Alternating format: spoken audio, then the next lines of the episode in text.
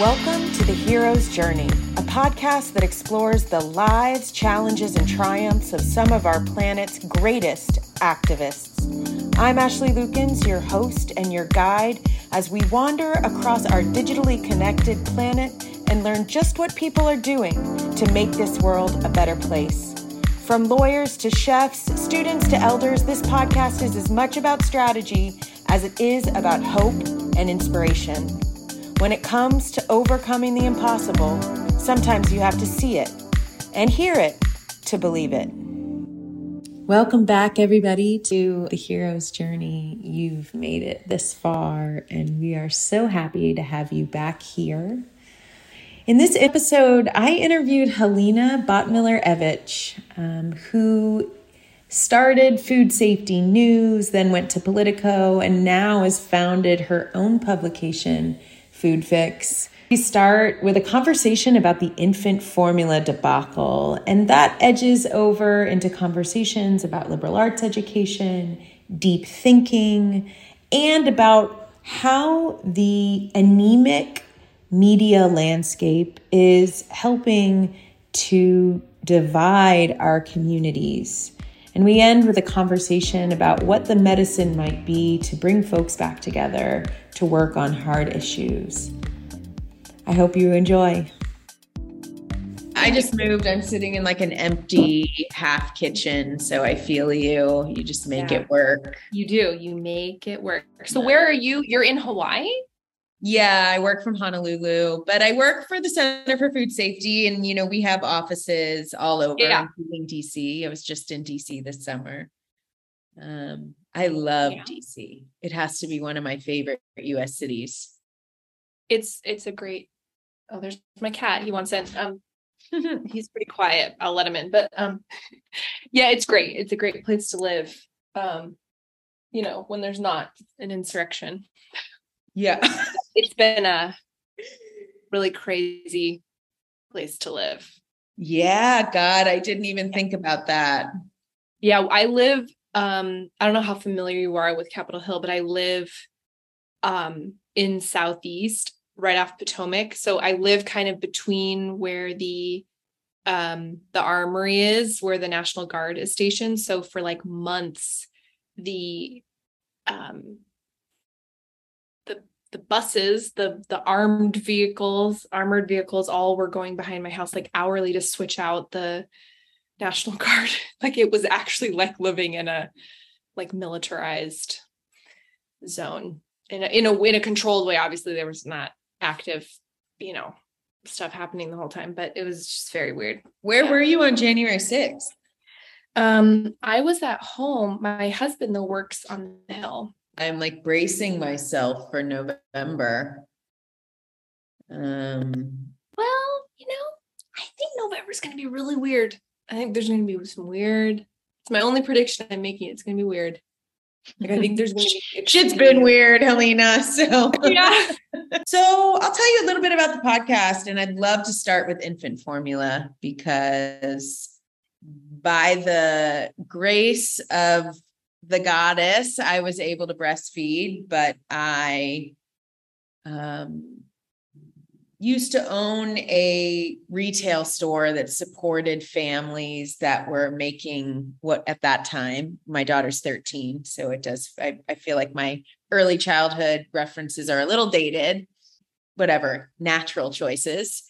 And um, had a lactation consultant inside of the store. And so really was up close and personal with like how hard it is for some women to breastfeed and how desperate they were for healthy formula choices and really feeling like there weren't tools in the toolkit. Now my daughter ages out of that period and like all aspects of motherhood. I sort of had amnesia about it. And then I started hearing these like trickles into my worldview that there was a formula shortage. And I felt like, crisis of capitalism that like we can't support women to breastfeed, but we also can't maintain a healthy supply chain to feed babies it's such a deep, profound market driven paradox. I was really like a, just sort of dumbfounded. And I know you sort of started the food fix from this place of wanting to get more clarity around infant formula. Yeah.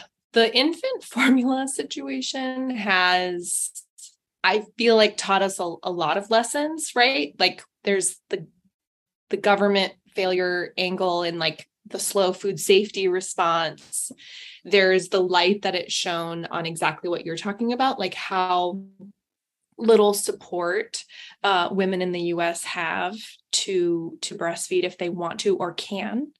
Um, and then that immediately really reminds us how reliant we are not just as like moms and parents and caregivers but like as society as a society we are reliant on infant formula. And it's this thing that we really took for granted that it would just always be there. And um we've really stress tested that and we only have a few players. It's not just a market based failure but it's also like there are questions about what you know what role federal policies have played in that in keeping that market really concentrated. There's four players that control about 90% of the market and really there's two that control the vast vast majority so, or the majority. So you know we have abbott and mead johnson and we i think are talking about thinking about reflecting on formula as a country now in a way that we never have that I mean in decades, right? We just we just have taken it for granted. It's just been there. We don't really talk about it. And as a food policy reporter, I don't think I've written a single story about infant formula. I don't think I had just focused on infant formula. I don't think I'd written this story in 10 years. I mean, there's just there just wasn't really anything going on. And then this hits and it's like I'm getting a crash course in every piece of it. Like yeah, it's there are a lot of a lot of takeaways here, and um, seeing parents get really plugged into this and really upset has been really interesting too. Yeah. I want to take a moment and just sort of like think about that moment where you, as a food policy reporter, me, I did my PhD in food policy. I think deeply about food systems. I work for the Center for Food Safety. And yet I too have somehow delinked breastfeeding and infant formula from the food industry conversation. And so I'm wondering if you can help me understand how federal policy has helped drive the concentration of the infant formula market. Because we know we're seeing concentration in all aspects of our food supply chain but like what does the infant formula supply chain look like? It's a really good question. I think um, there are a couple of, of factors at play here. Uh, well, first, I think backing up, you're absolutely right that we we don't talk about infant formula as part of like this broader food policy conversation. And I really think that part of that has been kind of two things like the taking for granted that'll just always be there. And also, frankly, there is um, also a lot of bias against formula. And and a lot of that has been born out of some like you know a history of questionable marketing tactics. It has been born out of a place where there is legitimate criticism to be had for some of the behavior. But also you end up in a place then where the pendulum can kind of swing so far that parents are ashamed to say they're using formula even when they need it and is absolutely an essential tool for feeding you know children and not just children but also people with special medical needs like formula is used for a lot of different things. So i think there's kind of two things. It's like the you know we took it for granted and also we we we have a stigma around it. We really do. And that's also a piece that i've seen kind of talked about more during this shortage. A lot of formula feeding parents have come forward and been like look like we shouldn't have to go through this. It shouldn't be this stressful. We shouldn't have stigma around it. Like there's lots of reasons people don't or can't um, breastfeed, chest feed, use human milk, whatever term you're going to use. I mean, there's just a lot of reasons. There's health issues, there's mental health issues, uh, there's lack of paid leave, there's maybe you don't want to, uh, maybe your child has an allergy or some sort of health issue, it just doesn't work. And I mean, there's just so many reasons, and like you don't have to have a reason, right? Like people should be able to make those personal choices just like anything, right? Just like how you feed your family. So I just want to jump in really quick yeah, and say that yeah. I remember when my daughter breastfeeding was the hardest thing I'd ever done at that. Yeah, it's it was hard. And I I also had a very positive overall experience and I still think it is way harder than people totally understand. Yeah. And I was like, why did I just take eight weeks of birthing classes for like one day of my life? And I went in, my mom was like, it's like a plug and a socket. You're just going to put the baby on your boob and you're going to breastfeed. So that's what I thought. Yeah. And it was a, I mean, when I finished my PhD and everybody's like, I can't believe you did that. I was like, this is nothing compared to breastfeeding. Yeah. That psychobiological syncing that needs to happen for a letdown is like something. Anyway, I mean, I could talk for the, well, the next Yes, it is. I was so thankful that I actually had had a really good friend who had had a baby right before my son was born. And she told me that um, breastfeeding was more painful than giving birth. And I was so thankful that she had told me just that there that it could be very painful, that that's something you could expect, because it really sort of tempered my expectations around you hear that a lot, like, oh, it's just it just happens, it's easy. And it is easy for some people. And and I think like everyone deserves more support like lactation consulting um you know my insurance company still owes me money from not paying for Cigna. If you're out there, seriously, shame on you because they're they, they wouldn't reimburse my lactation consulting, which is probably a violation of the ACA. Man, you're too tired to figure any of this out. Totally, time, right? So, so everyone deserves more support for sure. But I also think it's it's hard because the public health um, the public health uh, establishment really wants to promote breastfeeding and you understand why um, so i think sometimes we tend to downplay the difficulties because we don't want to scare people from trying or from you know seeking that support so it's really hard i think to get the nuance right here which is that yeah. Want to support parents who want to do this and who can and who um, need support but we also don't want it to be something that you do that's at the expense of your mental health or your family's financial health or maybe it just doesn't work logistically. Like if you have a if you're a nurse it's a lot harder to pump on a 12 hour shift than if you're working at home remotely and you can just like turn your camera off on zoom. I mean these are just different scenarios. If you're working three shifts at a fast food restaurant I, you're logistically at a huge disadvantage to to making that work. And i think we need to like talk about that more. So yeah, yeah. There's, there's, a lot. Oh i can talk about this all day. Me too me too me too. And yet yeah. i mean it, it sort of shifts to this moment where you as a reporter as a woman as a mother start to see a story emerging for you and what role do you think the media plays in helping to shift the conversation, bring important data into the forefront? I mean, we're at this moment in history where there's, unfortunately, the truth is up for debate. And yet, we still need reporters to do the good, hard work of understanding complexity and, and, and distilling it in these sort of bite size. So obviously the infant formula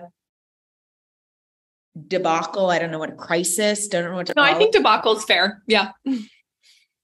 Drove you to want to start an entirely new publication so that tells me a little bit about something about the current mediums we have right now to communicate. So tell me a little bit about that moment where you as a yeah. writer is like, yeah, this yeah. issue is so complex, I have to find my own way.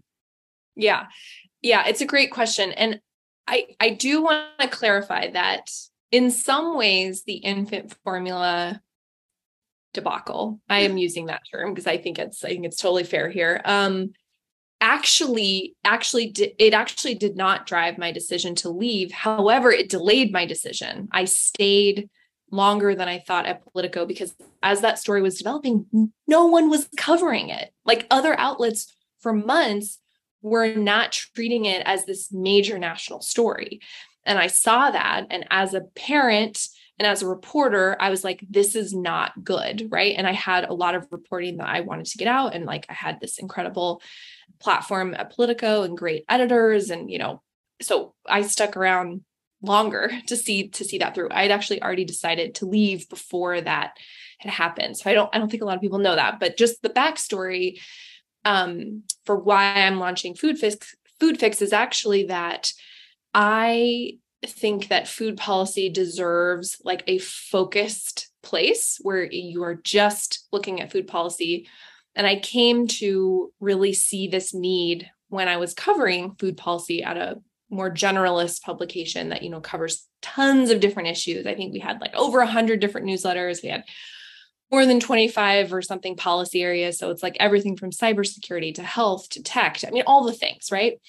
And for whatever reason, food policy has just not been seen as a beat worth investing in from uh the more like mainstream news outlet and i'm not saying it's not some conspiracy it's just they just don't see it as like something that you need to cover right it's not a it's not on par with education. You would never not have like an education policy reporter or, or, financial services or whatever.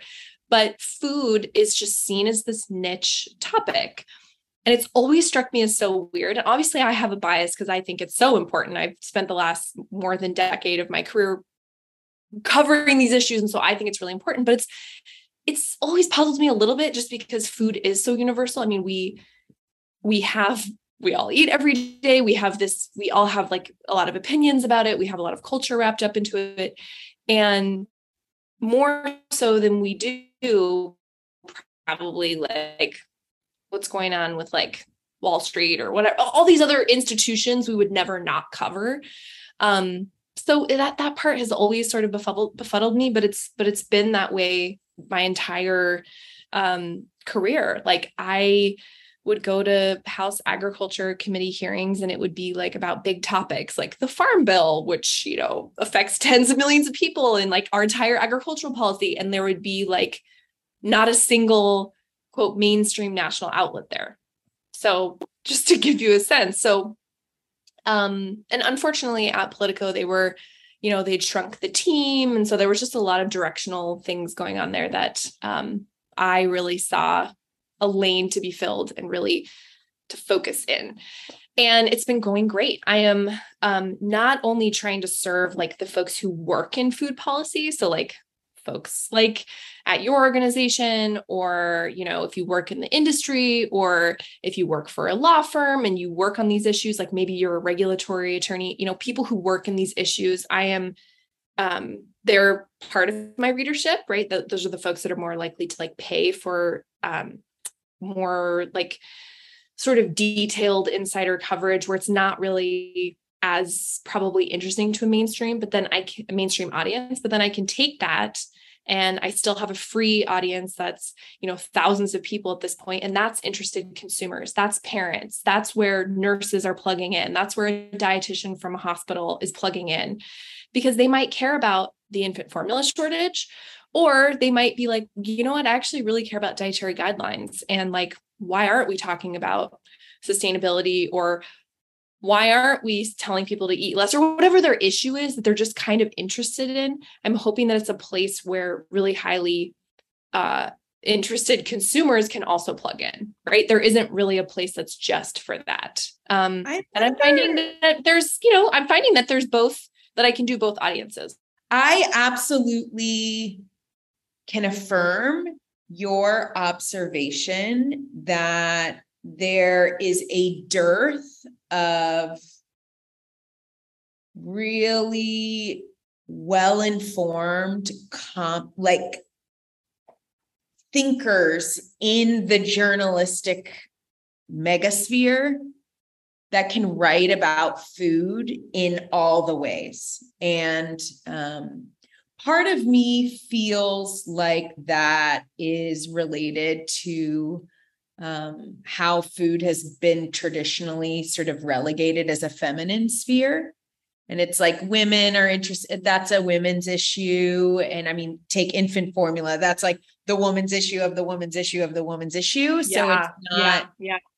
And so that's my one sense is that it it's we know that the mediascape is dominated by men and that men's interest drives and and your field is oftentimes driven by personal interest and most investigative journalists are men and that's so that mm, I, i'm thinking that and and appreciating your decision to take action around it and create a medium where we can actually start to do that and support yeah. the doing of that. And I'm yeah. also feeling like the major corporations that benefit from the lack of investigative reporting um, probably like, I mean, there are large corporations that benefit from the fact that nobody's doing the sort of macro storytelling around food. You know, I mean, whether it's around pesticides or failures at the FDA. When journalists de- decide to take on some of big food, there are real consequences to pay in terms of advertising. And food companies play such a powerful role in advertising. Mm-hmm. Um, so I'm wondering too if publications are like, I just don't want to get in the weeds on that.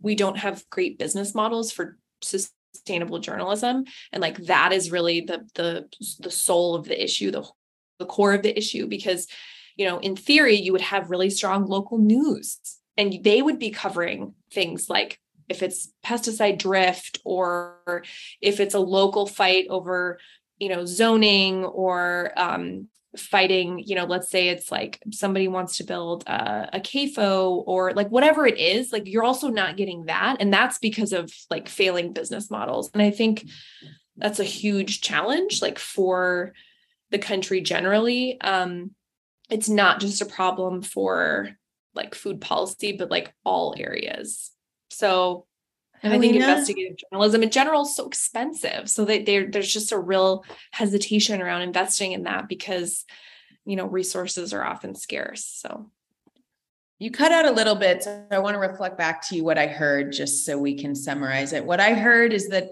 you know, part and parcel of the issue we're sort of touching on is the failure for us to find um, business models around media and journalism that serve the role that media plays in our political system. And one example of that is the loss of real local investigative journalists that can help folks understand what happens when these macro issues touch the ground in their backyard. Yes. Yeah. And generally the less coverage you have like just the less accountability you have. And it, it, it happens at all levels. It's something i think about a lot. I think it's huge huge huge problem. Yeah. So let's go back. Like did you want to be an investigative journalist your whole life? Like when did this i mean talk about a thankless career in this moment in time when journalists are getting attacked for um, trying to do the good work of letting us know what's happening in our backyard. What was your journey into journalism? I I am a, a very strange reporter in that I'm an accidental journalist. So I did not go to journalism school. I did not set out to be a reporter. And because of when I entered the workforce, which was 2009, so the middle of the worst part of the Great Recession or the you know the beginning of it i guess um, because of the timing of when i entered the workforce most of my peers if they went into journalism at that time like they were very specifically like they had wanted to be a reporter since they were like six right because you went in knowing like the industry is imploding half of you know all reporters have been laid off and i mean it, it the implosion of like the workforce in journalism has been really stark. So if you went into it despite all of that, again, you were like really, really on board. But I I actually fell into it because I had I, I studied government at Claremont McKenna College down in California, and you had to do a thesis to graduate, even undergrad. And I wrote my thesis on um, FDA during the Bush administration and sort of this big shift that had happened during that time when essentially um, the administration went from a more deregulatory stance to thinking that actually the food system needed some basic food safety regulations at the federal level. And that was mainly driven by like a massive 2006 E. coli outbreak and a really, really big um, melamine pet food debacle that like truly, truly lit up the country. I mean, if you think people um, care, well, our country doesn't really care about kids in terms of policy. People really care about their pets though. Like this this is something like don't mess with people's pets, right? So we had a series of sort of incidents late in the Bush administration. It really caused this major pivot towards more discussion around federal regulation. And that really actually fed into how we got FSMA. And so anyway, that's what I did my thesis on.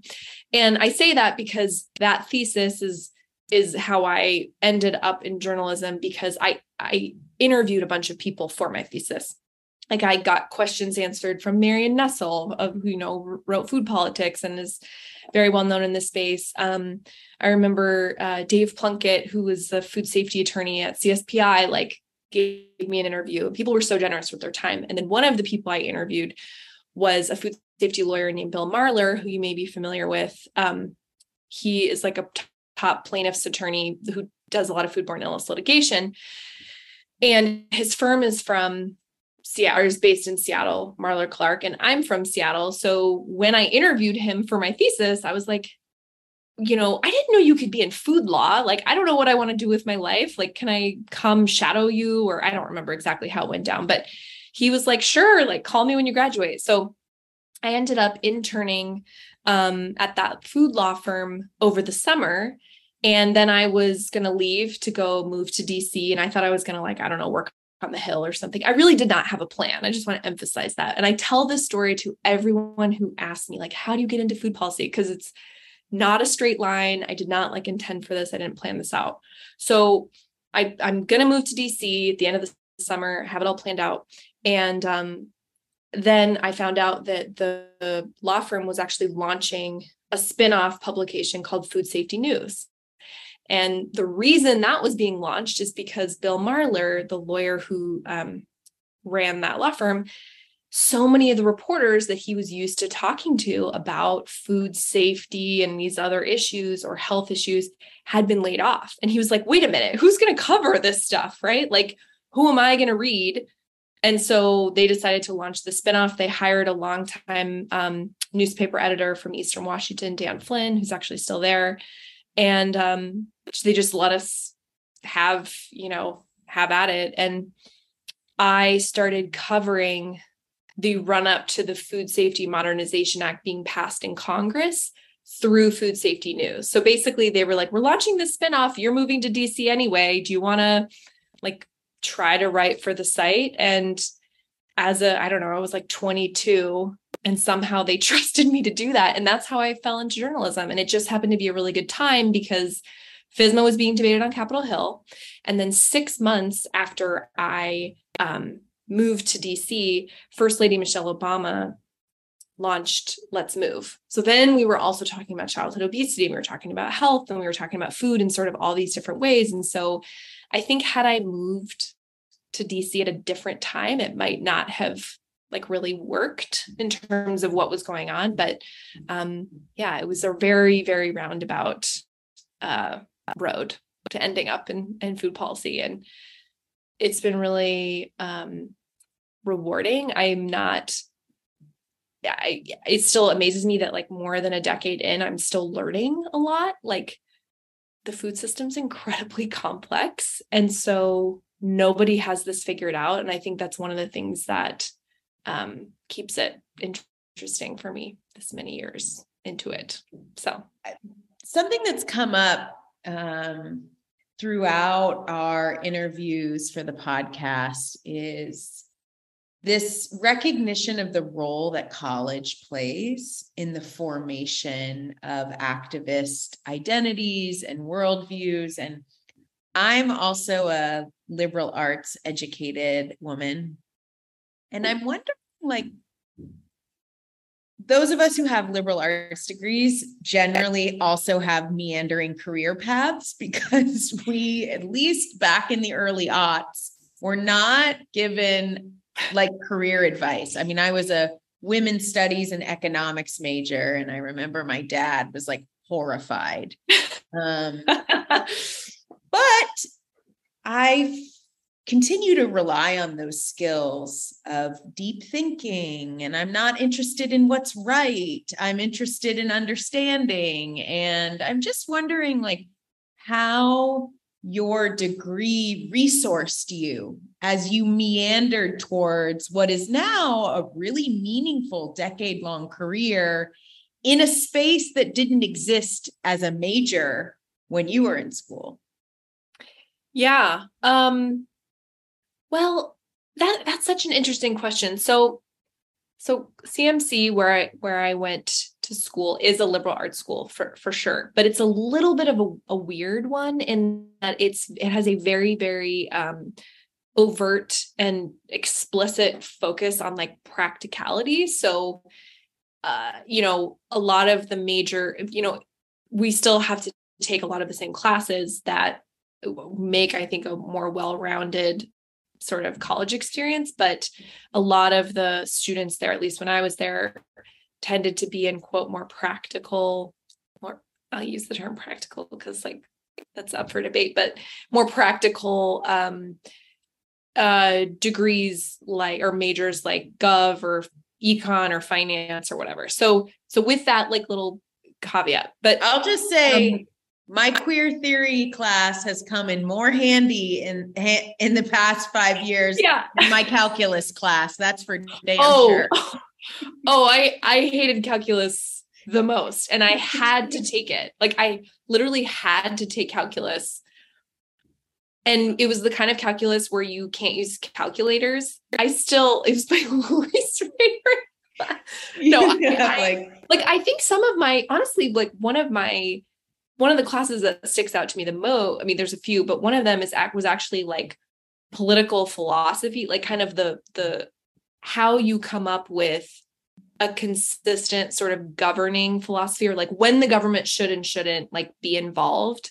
And we would look at things like smoking bans and you know polygamy and seatbelt laws and like it actually turns out that to have like a consistent governing philosophy well it turns out no one does right? Because all of these, these laws are based on like how we feel about something i'm right? having like, like covid vaccine debate feelings right now. totally. So it, anyway those kinds of things yes i think thinking about recognizing that things are like complex and and also that like nothing happens in a vacuum. And like you said it's not just a it's not black and white. It's not you know being overly simplistic is like o- almost always like a bad path to go down. I think all of that is definitely um like those are good lessons to take away from like a liberal arts education. Um but but it's been interesting to think to think back because i was really um kind of strange in that I was interested in food policy because we didn't have like any classes. I mean, I think the other schools in the Claremont um, colleges now have classes about like food policy and anthropology and like, you know, you can take history and um, there's a lot more offering there. And I get a lot of students actually from the Claremont colleges reaching out to me. And I think back to like how I couldn't even find a thesis advisor. I had a healthcare policy thesis advisor because nobody was gonna be like food? What? What? Um so i don't know i think that like branching out kind of going following your interests and you know seeing where it leads you i think these are all kind of tenets of of that kind of education. Um but i don't know i i also got to um intern in dc i did a semester in dc when i was in college and I think that also helped kind of open my eyes to like the realities of policymaking and how messy it can be and how um you know fraught and like it takes i think it takes a lot of time and thought and skill and also patience to really try to understand this stuff um and oversimplifying it is not gonna not gonna get you far i mean so that's interesting i haven't really thought about like how that played a role but I think. I mean, what an illustrative moment in your own biography that you work for an attorney who mm-hmm. litigates on food safety issues on behalf of the people. And this law firm decides that a news publication is critical to their success. It really helps us start to understand how these different sectors or institutions or spaces in our society are actually also interlinked in change making. Like, what mm-hmm. role do you think Food Fix or Food Safety News has to play in policy making? Well, I mean, I think, I think in some ways what Marler Clark did with Food Safety News and what you know other groups have done. I know um, I think it's EWG has their own like outlet now. You know, the reason that is happening is because of this vacuum, right? Because of all the failing business models, because there's a dearth of coverage. So, like, I understand why that's happening, but it's actually suboptimal to have groups or attorneys or I mean, and I'm not saying anything, you know, bad about the work that these groups do. I worked there for a long time. I think food safety news plays like a really important role in keeping people updated on a lot of these issues like but it is not ideal to have media tied to certain entities or particularly you know especially if they have an interest i mean um there were never like editorial disputes or you know there wasn't any meddling when i was at food safety news but like the appearance of having a law firm own a publication is is is tough. And like you know we see it now with like we we have Jeff Bezos owning the Washington Post. Like we have now um you know a German company that owns Business Insider and Morning Brew and Politico. And like there's you know it is not none of this is simple right? And and it gets messy i think the the more you um have it's not necessarily problems with independence but just the per, any of the perceptions around media not being um, independent. It's really hard. And yet it's so hard to create business models that really keep media independent. So i, I just I, I understand why all of these um, entities are cropping up because it, there's just not enough coverage. There's a total hole and it makes sense but there are a lot of downsides too.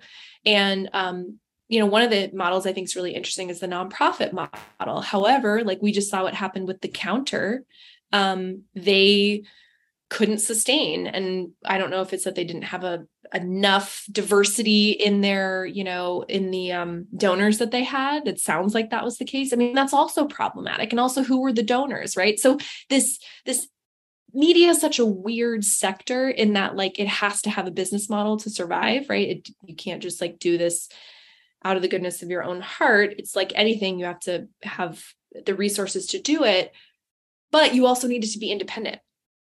It's a really um it's a really important sector in the role that it plays in our society and yet I just think there's so there's so far to go in terms of like keeping media as an institution like broadly which is strong and independent. I just we are not in a good place right now you know, Sharon learned answers your question, but no, I mean, it, these are just yeah like really important musings for our listeners, you know, who come to this podcast wondering like, how does change happen? Do I need to have hope? And I feel like we're not doing enough to understand the complex landscape of journalism and how it links into social change. And some people think of social change like policy change. So I think we can talk about the role your reporting has played on Congress. But I also yeah. am happy that you're helping folks to understand that the entire system within which reporters are doing their work is also falling apart. And Sharon Lerner, for example, who was in season one, talked about everything it took for her to be able to do the investigative reporting she did on toxics at the intercept.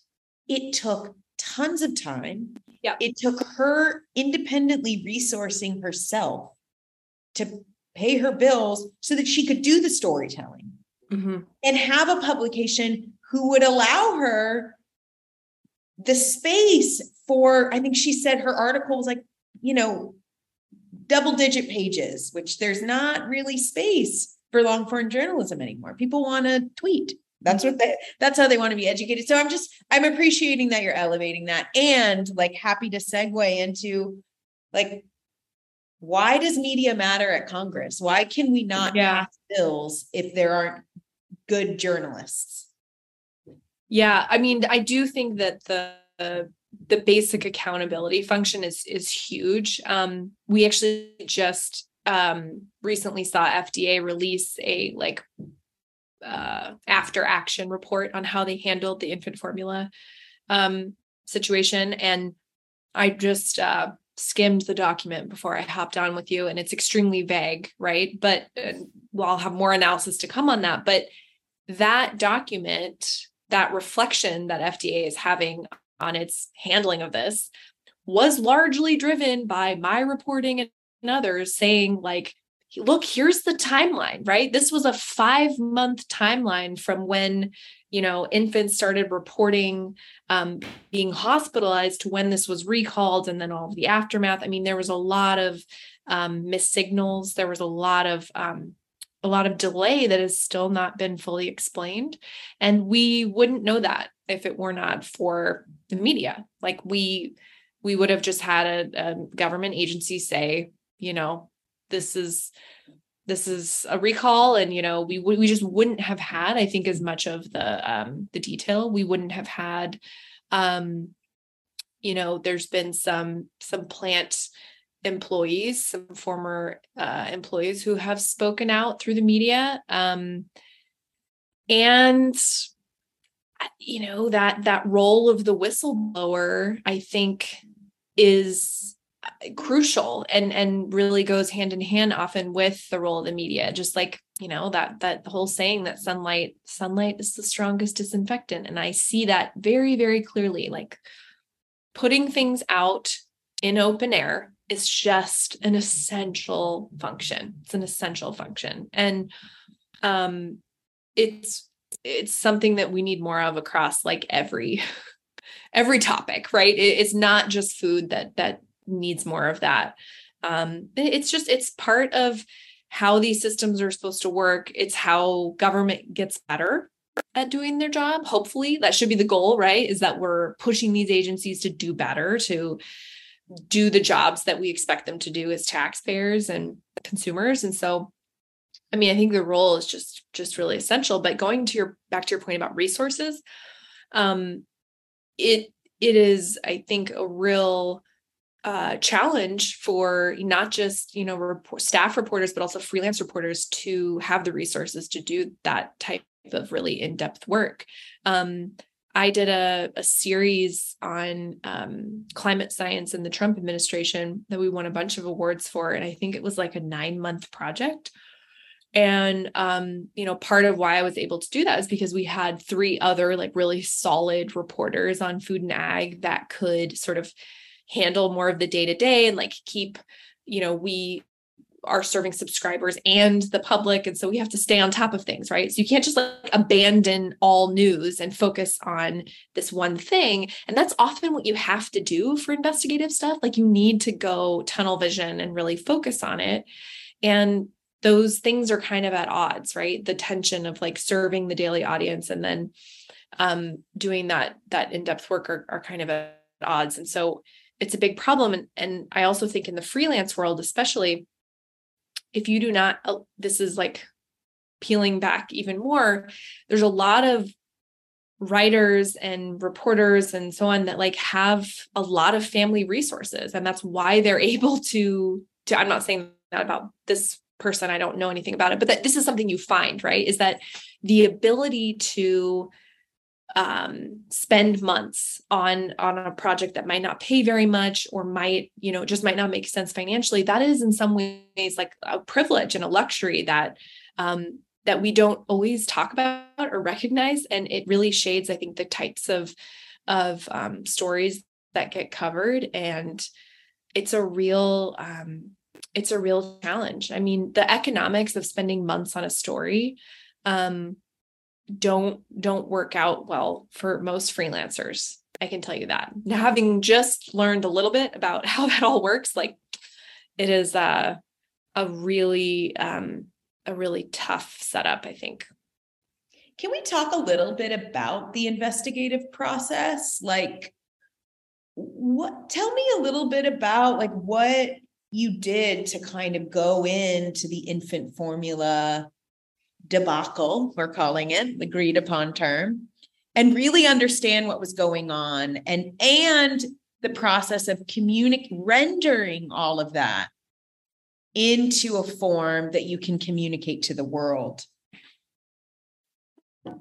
Yeah, I mean it's a, a lot of phone calls, a lot of text messages and emails and talking to folks on background or often like off the record who you know maybe people are not authorized to talk about the situation, but can help you fill in like where are your blind spots, right? So I think that's one of the hardest things about doing these types of in-depth stories is like what what can you not see, right? Like what are what are the what are the blind spots that you just don't have sourcing to fill you in on or maybe you don't have the documents you need and trying to round that out and get as much of a 360 degree view as you can is really hard and takes a ton of legwork. Um, in the infant formula situation, it was a lot of, um, you know, tracking people down who I knew would have some insight. And I, that's also one of the benefits of being focused on an issue for a long time is like, I kind of know who, who to call at this point. Um, but still it, it was difficult because infant formula is so concentrated there just aren't that many there aren't that many people in in that world. And for sure there aren't that many people that focus on like infant formula like food safety. It's just a very very small um it's a small it's like a, a niche within a niche right? But just happens to be very very important. Um so yeah it was a lot of legwork um you know talking to states um filling in the holes however you can. Um, and with that story too, and going back to issues kind of being seen as like a, a woman's issue or like a, a I don't know, just watching how little press coverage there was of the infant formula situation in the months leading up to really when the shortage hit um, mainstream press. I mean, I think that was a real demonstration of you know choices that were made to that you know folks editors maybe just didn't think it was important but you could see like parents thought it was important right? Millions of people raising little ones like thought oh my gosh this is like really really urgent. And i think sometimes there's just a mismatch between like consumer interest reader interest and maybe like the gatekeeping around an issue like that, right? And that wasn't our issue at Politico, to be clear, but um, I certainly think that was an issue at other places in terms of just not not thinking it was like a, a, a mainstream national story, which it absolutely was, like from day one. so when you're talking about, so I'm wondering the moment for you because you we've already acknowledged that journalism plays a key role in government accountability, whether it's an agency that's not doing their job or it's a legislator who's taking a kickback from a certain company and that's driving their policy advocacy. For you as a journalist, realizing that you might burn a bridge like you have your person you call at the FDA and you realize you're about to slam the FDA in an article. And knowing that that contact might not take your call. Like how do you navigate those interpersonal relationships when you have to tell hard truths? Such a such a good question and it's it's not an easy thing to do but what i find is that if you are straightforward with people about tough stories and if you are clear with them about what's going to be in the story like you do not blindside them right? Like you are clear like this is a hard story for you and this is what it says and they have a chance to respond and be in that. I find that it's fine.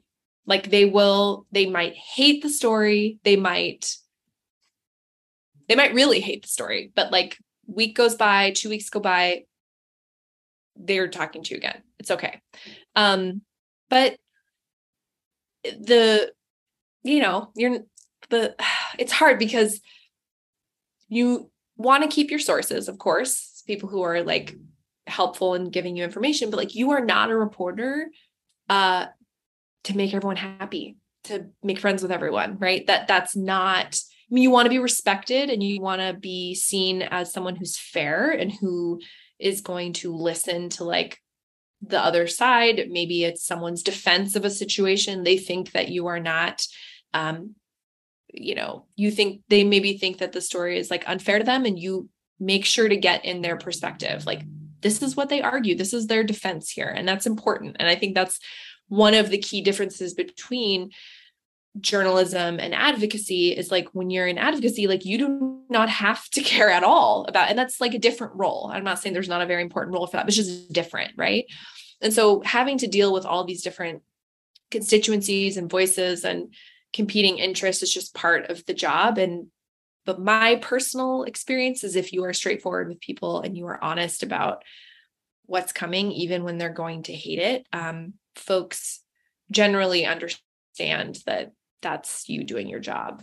Um, doesn't mean they might not yell at you or, you know, say they hate a headline or push back a little bit, but that's just all part of the the that's just comes with the job, comes with the territory. How has your work shifted post Trump? I mean, never before have we had a president squarely aim his power as a kind of like discourse setter on media and journalism.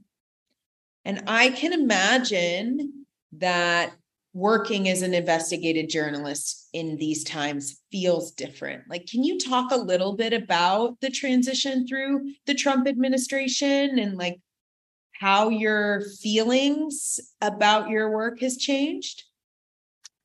Yeah, I mean, the term fake news getting popularized, um, it certainly comes up. Like I, you know, I go to family gatherings or um I recently went to my my grandmother's memorial and I got um you know, I had to answer a lot of questions questions about fake news and whether or not we really had an insurrection and just you know there's a there is a lot of um, kind of polluted information environments that people are in. Like they are truly in an information environment that tells them like all you know media is not to be trusted and like you know everyone's just out to get you and you know this is all propaganda. I mean, there's just so much um, vitriol towards the quote mainstream press. And in some ways, that has made things more to- they just certainly made things more toxic there's no question about that like i would go to particularly rural um, communities you just have a lot more questions about who you are why you're there there's just a lot more guardedness but i actually think that a lot of that is driven by the collapse of local media. And I think the mistrust goes way further back than um, former President Trump. I think what Trump saw was that this was ripe to exploit, right? That there was a growing mistrust in the media. And part of that is like, if you think about what has happened to media, um, with local news failing or being greatly, greatly diminished, right? So I'm from Seattle originally. There's like, there used to be two papers. Now there's like one paper and it's like a shadow of its former self, right? So as, as papers shrink and contract, fewer people in your community actually know a reporter, have any contact with the media. This is just not um, part of your community. And then the media you see is like beamed back to you from New York and DC, which like doesn't necessarily reflect the issues in your community or like how you're living your life, or maybe it just seems kind of far away. And so I think all of that dynamic that is very much driven by economics and like the business environment we're in made us so primed to to take to like for that criticism to land right? And for it to really resonate with a portion of the country. And one of the ways I cut through that on the ground with people who maybe totally distrust media, think that, you know, cable news can't be trusted unless it's Fox and so on, is I find common ground with them. And I talk about the places where, you know, the the criticism I have of of media. Like you know, I'm part of the media, but I don't just I don't defend everything just like knee jerk. And I think that that gives some common ground to be like, okay, you know, what what can we talk about here? And like I think where you have to draw really firm lines though is like there's certain things that where facts are facts, right? Like you can't compromise on that, but you can compromise on like, you know what? Sometimes the tone of cable news is really condescending I agree with you. Sometimes, you know, we don't need more newscasters from New York. Like that's fine. I can agree with you on that. That's not reflective of the country. And I that's one way I have find found personally that you can sort of connect past that, but it is um it's a real challenge. It's a real challenge and and I did not start having to explain fake news at like family events that that that's something that was new during the Trump administration, right? Like fake news. Like, are you part of the fake news? I mean, that's just a normal thing to have to talk about now. That's definitely new. It's interesting. I was just at a family wedding. I feel like white folks in the United States are grappling with this reality that we all have family that are a part of the culture that gave rise to Donald Trump. Um, maybe in a way that people of color have less of that, and family reunions are becoming this weird time where we have to test the Brene Brown in all of us to forge into the wilderness of misunderstanding. And so, too, I mean, I'm an environmental activist. I've dedicated my entire life to trying to better understand how climate change happened and how we're going to save something in the midst of it. And so I just really want to honor like that for a lot of us, we're trying to work out these strategies in our lives right now.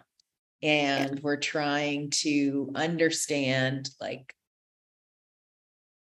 how do we maintain connection with people we deeply, deeply disagree with or who mistrust the work that we do as a part of some narrative of like overarching liberal coast conspiracy. So I just want to carve out that moment.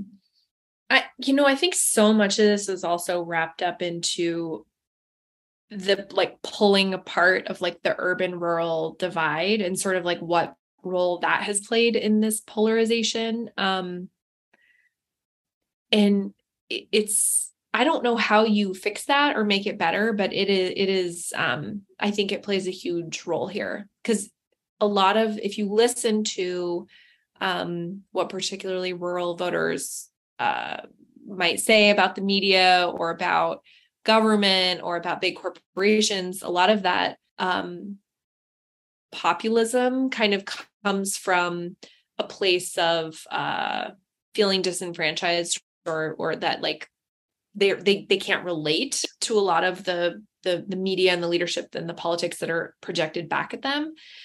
So that on one hand is very understandable.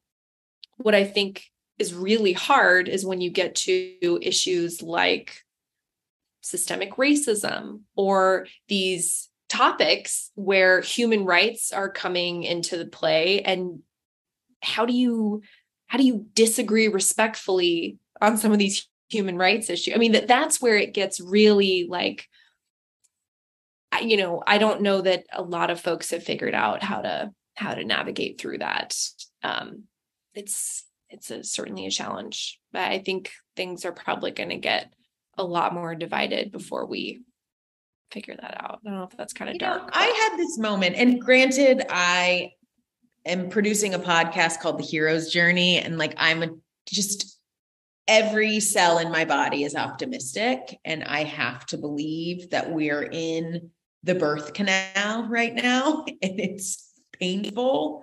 But something's going to come of all of this, and it, it does feel really hard. But I had this moment this summer at this wedding, very rural, rural North Dakota, South Dakota, Minnesota, and Wisconsin folks at this wedding. And I had read my Brene Brown, Braving the Wilderness, and thought about her thesis, which is that we have to come back to community to start and like figure out like what do we have in common and like i just found it funny that this aunt and uncle have stopped talking because they're on uh, either sides of the Trump question. And all we could talk about safely was our dogs. But I thought to myself, like, back to your point about pet food, like, maybe there's a there there that has nothing to do with maybe we just have to start with like remembering that we love each other and like we love our dogs and have that good like i think social media has made us feel close when we're actually quite far apart right now and covid meant we're not coming together and we're not sitting around the table and like trying to figure out where the olive branches can come out. And i agree there are certain things that are not a debate and it is about rights and facts but i don't know if we can get into that deep space of changing ourselves and changing others if we strip out like we got to laugh together and yeah yeah. like so I, it it feels like fucking flighty, but I still feel it. Like we need to bring joy back in. Interpersonal joy and connection around things that we love.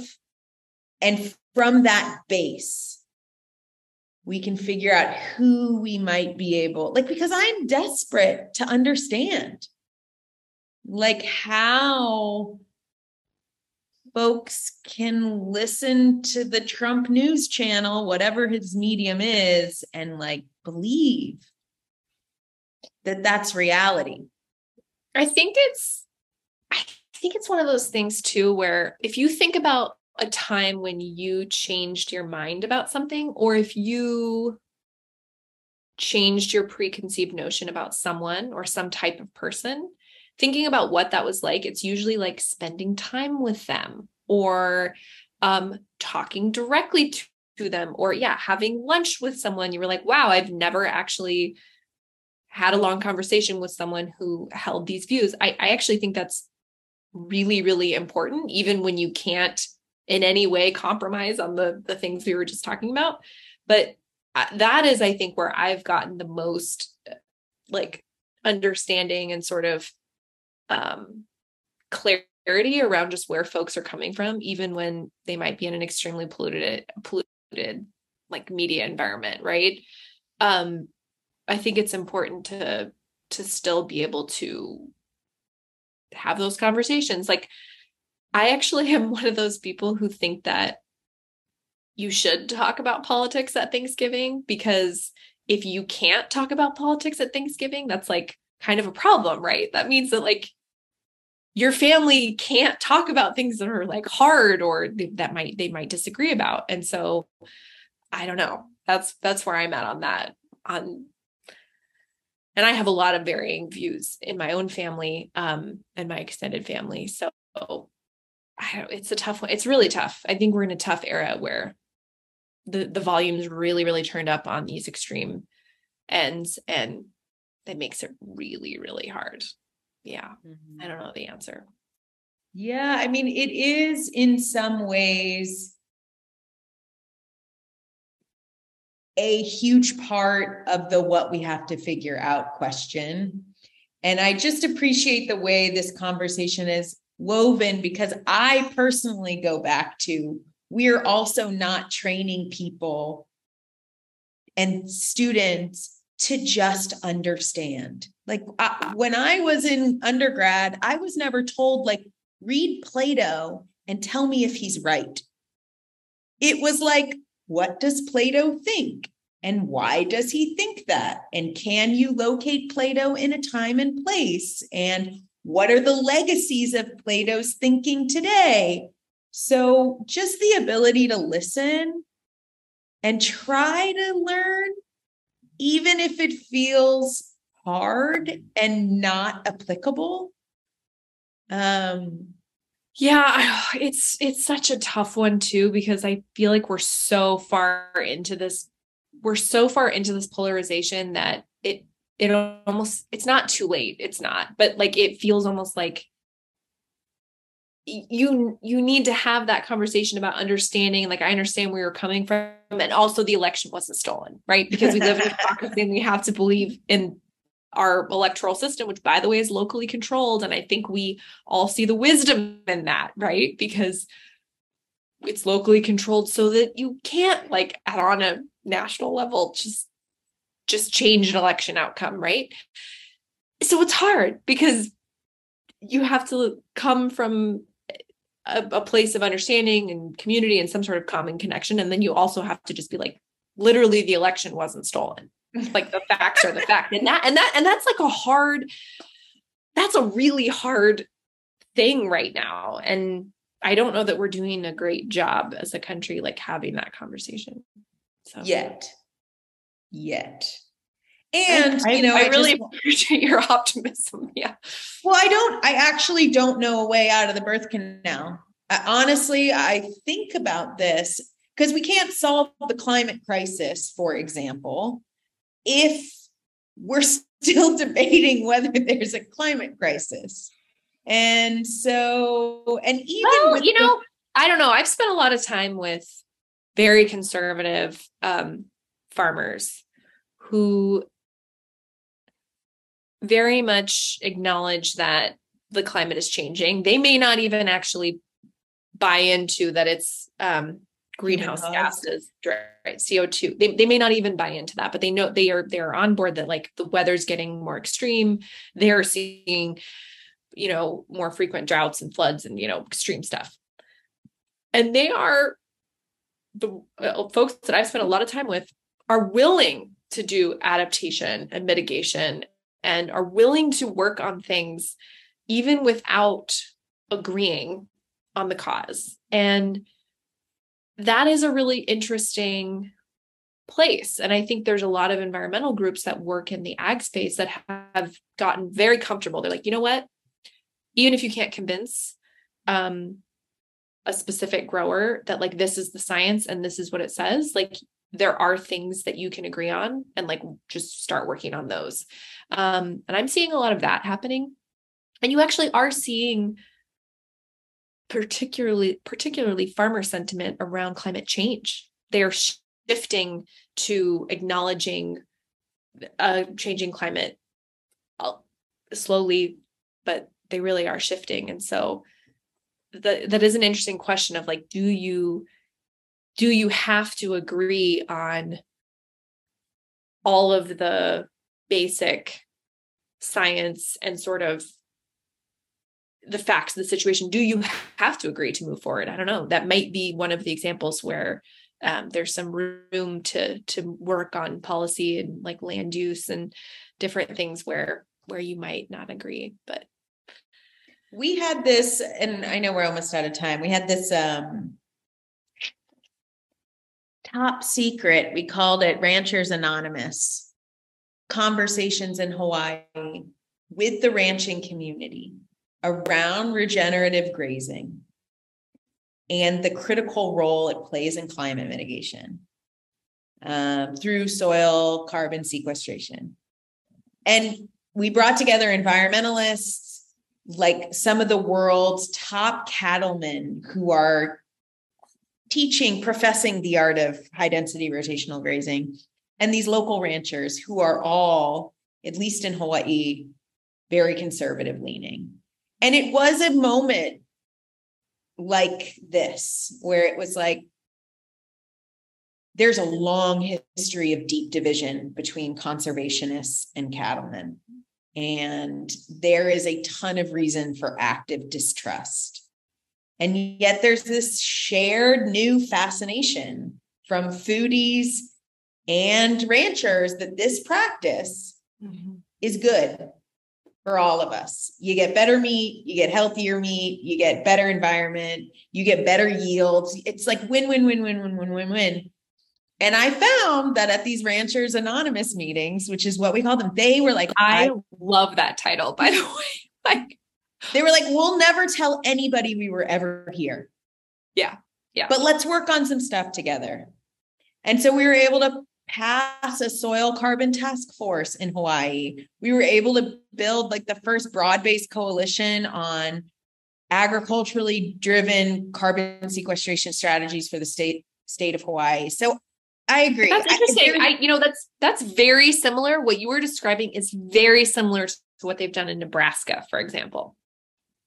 Yeah, yeah. It, it starts like it starts with human beings, like getting together and like. Yes, I agree. It's not not talking about politics at Thanksgiving. I think it's showing up less to talk and more to listen. Mm-hmm. And like coming in with this interest of like deep fascination, like I wanted to know, like, do you guys high density rotational graze? And like, have you been tracking right. soil carbon? And like, what are you learning? And mm-hmm. would you be willing to put some monitors on your farm? And what if we were able to get some money to, you know, and it was like, let's just start there. Yeah, and right, right, right. You can't just come in, which a lot of reporters do. They're come in and they're like, why do you support Trump? You can't start there. like, like it's like they're a circus animal. Like I don't understand. You know, and you, I, yes, I think you're right. That's oftentimes where where folks want to start. You can't start there. Is my in my experience.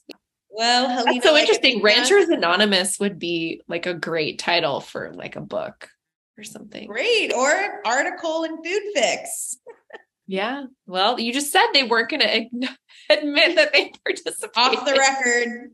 I mean, again, I, I do believe that in this depraved media landscape, and it's part of the reason why we started this podcast and we think this storytelling is so important is we're only talking about division and we're only featuring extremes. And like there needs to be more stories around like how people are learning how people are winning how they're changing their strategies how they got to where they're going so that we have more perceptions of the possible. Um, and certainly, there are a lot of people who don't understand how critical the role that media plays in all of this work. So I just really appreciate your ability to shine light on that in this conversation around your work, because I think as a collective, we need to figure out how to invest more in a robustly diverse media, whatever that looks like, you know, whether it's a nonprofit model or it's a pay to read, you know, like we got to yeah, figure it out. And there are some really interesting models cropping up. The 19th, 19th News is really interesting based out of Texas. There's, but it's got to be broad based. Whatever it is, it has to be very broad based. It has to have that, I think, at its at its core. But um yeah i well i think i there is definitely a bias in media towards the negative right? It's towards conflict. It's towards you know what is what is the new clash? What is the new fight? That is definitely um a a focus, right? And so I think it is true that a lot of the like good news stories, a lot of the feel good, a lot of the places where people are working together are, are not covered. And I think there there probably is a lot more um, optimism to be had in those stories, right? Because um, we have study after study after study that shows the more you consume media, um, the more anxious you are, uh, the more physical stress symptoms you have. I mean, this is very well documented. So it's also a plug to anyone who is, you know, spending too much time scrolling Twitter at night. Like, take the app off your phone. Uh, like, find times to be completely offline so so important and i say that as someone who like has to be online a fair amount for their job so finding that sa- finding sanity amid all of this is really important that's a that's a positive note to end there on. you are yeah i think that's a great note to end on um i really appreciate your time today amidst all the home parenting chaos that we're both within